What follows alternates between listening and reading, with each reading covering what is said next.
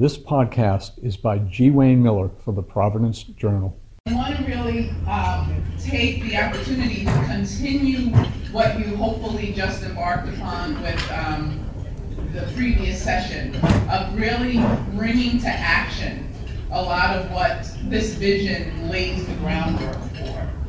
So there are two main dots I want to be able to connect. I have the honor of working on um, connecting for us. One is being able to talk about the community being engaged in this work. I can credit um, Secretary Jones, who came to one of our meetings and talked about the fact that we recognize who was actually on the committee for the long-term uh, health plan. And we recognize that it is critical to have the community be able to inform and, and guide and really implement um, this work. That's what today is really a starting point for, and we want to make sure that we are um, very deliberate as we continue to maintain that focus. The second major point I'm getting to connect for you all in really engaging with the community is to talk about the health equity measures for Rhode Island that are also being launched um, today as a part of this effort. On your table, you will see the Commission for Health Advocacy and Equity legislative report. The commission is a uh, statutory body that was started by and uh, envisioned by some of the people in this um, room today that really brings voice to the community. And uh, the commission has, in their wisdom, in leadership, taken on elevating the Rhode Island health equity measures that we're launching today. So that similar to Neil talking about actually alignment and working together, the commission is really going to take on the charge of helping to implement the work that we are really highlighting today, really focusing on addressing health equity. And it's a starting point at having metrics and a focus to really drive that. So anyone that really wants to get involved in helping to implement some of the work that we all acknowledge today needs to happen to get us closer to health equity, please feel free to get engaged with the Commission for Health Advocacy and Equity. And um, one of our um, leaders from the departments, Deb Garneau, Michelle Wilson, Michelle wait, Michelle, can um, reach out to us to um, uh, get involved.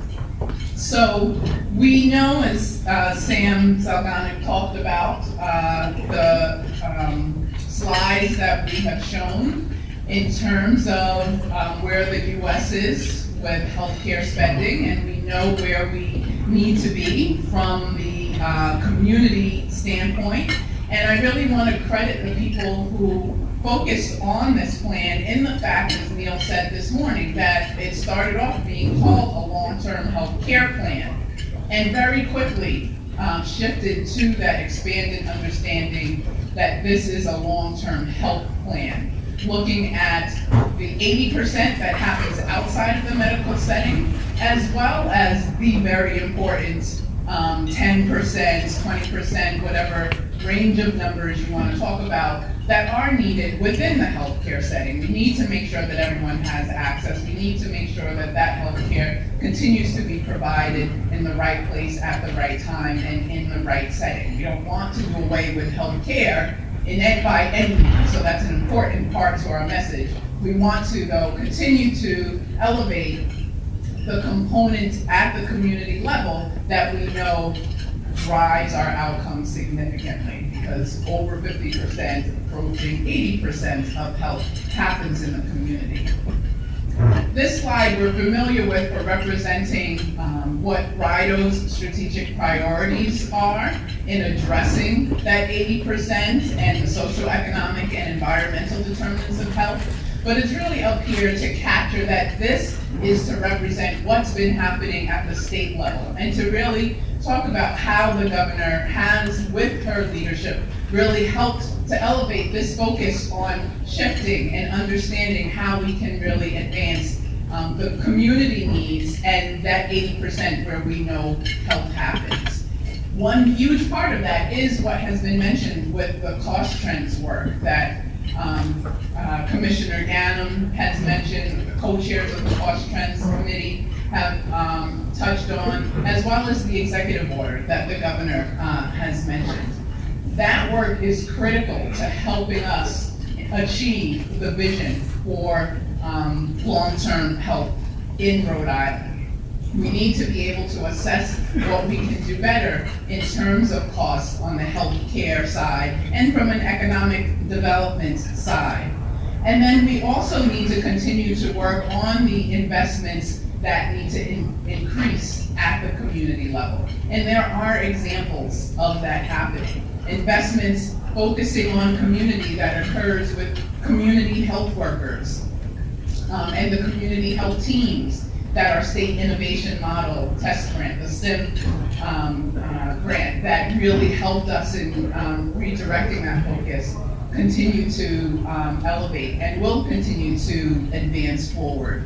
Um, there's um, a focus in this budget on uh, doulas. Those are types of community health workers that we want to continue to um, advance support for. Family home visitors, first connections, those are types of community health workers that allow us to focus our investments outside of the healthcare setting where we can navigate social services that have an impact on health outcomes.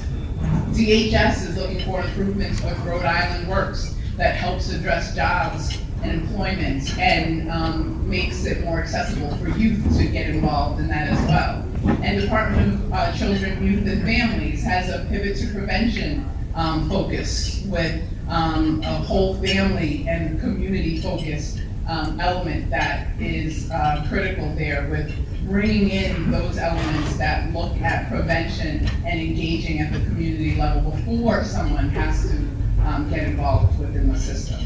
So there are examples that are going on that there's the opportunity for you to, to um, learn more about and determine how to get involved or support or uplift that helps us do what we're talking about today. And we want to continue to build on that so that we can think through what action steps need to be done to take us forward in advancing this vision. That's what we want to really garner with us as we move forward through the rest of this panel and what we want to do when we uh, leave here today, because we know the time is ready. And so we have joined with Health HealthCentrics um, in elevating the fact that we need to be able to track the work that we're talking about.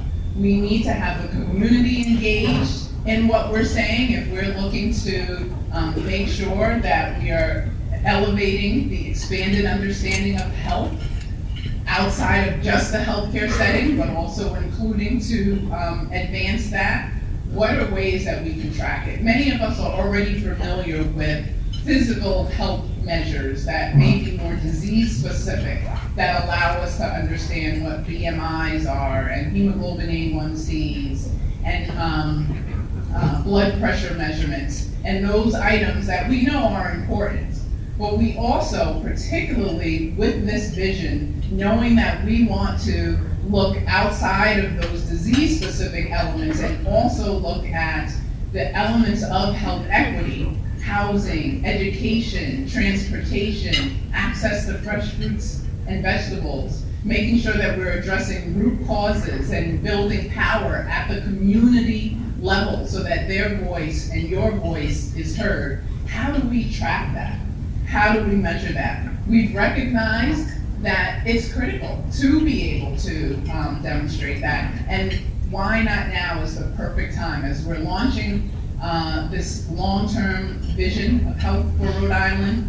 We are also launching the Rhode Island Health Equity Measures. Years of work have gone into putting together um, measures that reflect 2015 data or more recently, measures that allow us to be able to break down the analyses of the data by community and or demographic, and most importantly, measures that reflect upstream factors so that we can really begin to unpack and understand the systems that are contributing to the disparities and the disparate outcomes that we have that are preventable and unacceptable. We have to be able to get at the policies that are in place. We have to be able to get at the structures that are in place that we can all do our part in addressing. So both here as well as very nicely and comprehensively outlined in the legislative report from the Commission for Health Advocacy and Equity, um, we have broken down the starting point for health equity measures for Rhode Island. We wanted to make sure that the data is accessible for the public in Rhode Island. It's not just a measure that is capturing health equity in general, but we are unable to actually measure it here at a um, more detailed uh, level. And so we call this a starting point because the, the list, we actually assessed over 150 um, indicators and measures. And we knew that we could not launch something that had that many.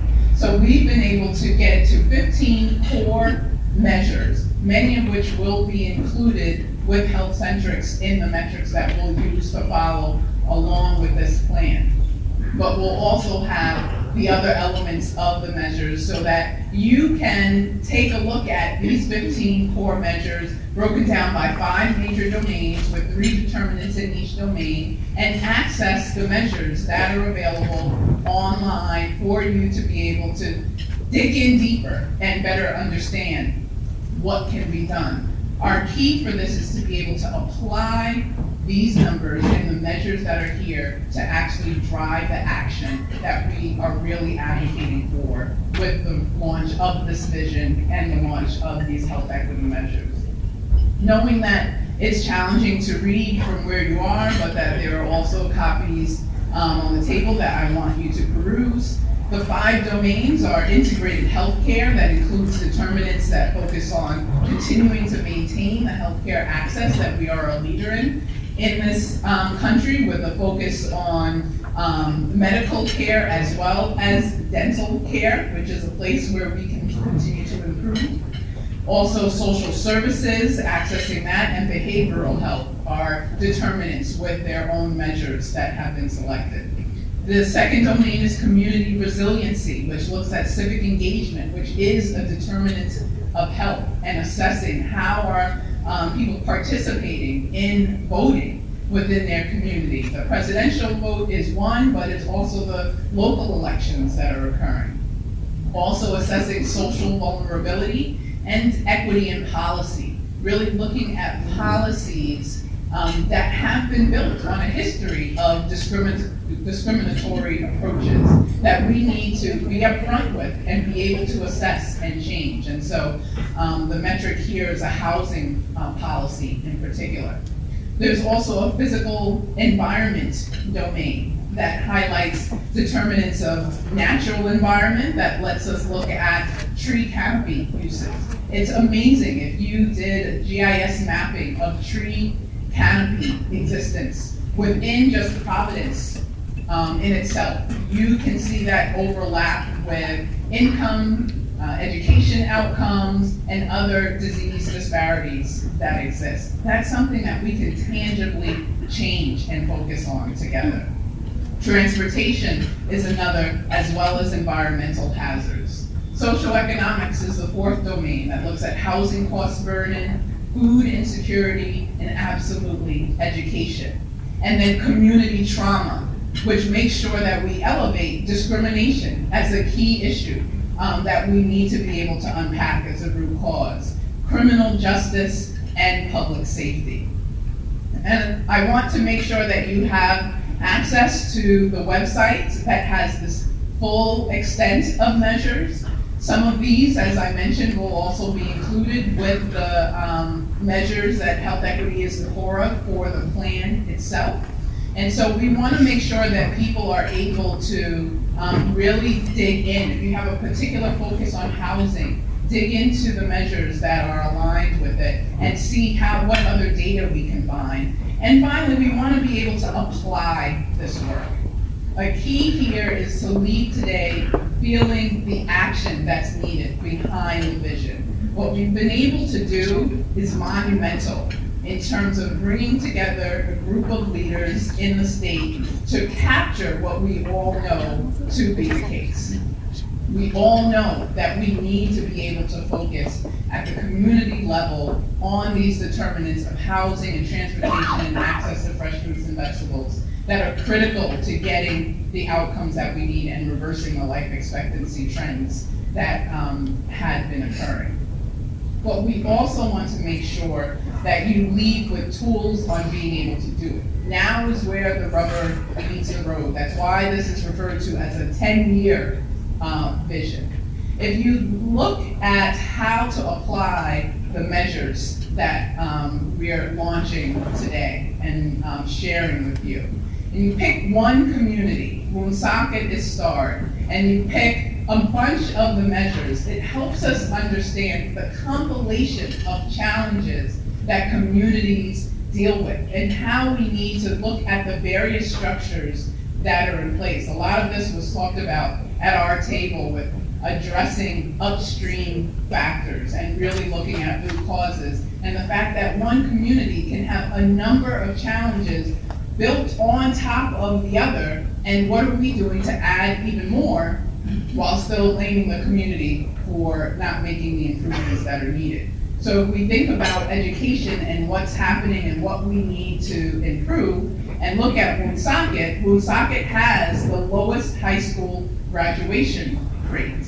Woonsocket also has the ninth highest rate of lead poisoning, the third highest violent crime rate, and a very high social vulnerability index, which takes into account income and housing and crime and many of the other elements that form a social vulnerability index. So it allows us to use these measures to um, apply it in a way that gives us a fuller picture. And that's what health equity is, is about. It's not just one easy thing for us to fix. We need to look at the systems overall. It helps us shape a policy agenda for how to do that. So that really sets the stage for today's discussion. I'm thrilled to have this group of panelists who are here um, with us, where we want to be able to talk about how to take what we've talked about with the vision, the ability to track measures and use it to drive action. I shared at our table that one of our one of the hopes that I have and the goals that I have is that as we leave here, um, ready to take action, we think about ways to build on the structures that have been developed for Rhode Island to help us get to where we need to, so that we don't continue to work in silos to do this work that we need to do. So health equity zones is an example of one of those structures. It's been established to help build power at the community level so that the systems and policies that need to be changed can be changed by bringing resources in a structured way to those communities where you can start to see the outcomes. That's the ultimate essence and goal. The hope is that as we think of ways to advance what's needed, we leverage that type of infrastructure. We leverage the fact that there are community health workers in Rhode Island as a leading state in um, credentialing uh, and qualifying community health workers to contribute to various parts of our health system, um, both in the healthcare setting and outside of the healthcare setting. Let's leverage that and figure out ways to reimburse them, to pay for community health workers, to uplift the ability to really advance in the community.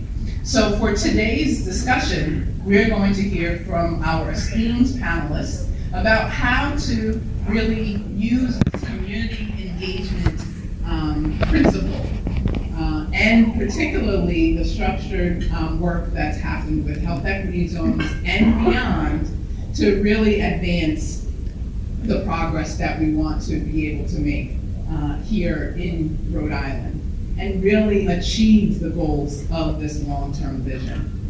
So we have the esteemed Secretary Womazetta Jones of the Executive Office of Health and Human Services. In her previous role, Secretary Jones served as the Director of Social Services for Ramsey County, Minnesota. We have Jennifer Hawkins, who's the executive director of One Neighborhood Builders, a community development organization headquartered in Providence, who's rocking and rolling. One Neighborhood Builders is the backbone for the Central Providence Health Equity Zones. We also have Shaun O'Rourke, who is the Director of Stormwater and Resiliency at the Rhode Island Infrastructure Bank. And he serves as the Chief Resiliency Officer for the state of Rhode Island. And in this role, he's helped develop Resilient Rhody, which is Rhode Island's statewide climate resilience action strategy. Also doing great work with the health equity zones. And we have Cynthia Roberts, who is the Empowerment Evaluator at the Rhode Island Coalition Against Domestic Violence. Cynthia also serves as the Newport Health Equity Zone's Empowerment Evaluator, and she is currently co-chair of the Commission for Health Advocacy and Equity, and served on the committee that developed Rhode Island's health equity measures uh, with us. So thank you and welcome to our panelists.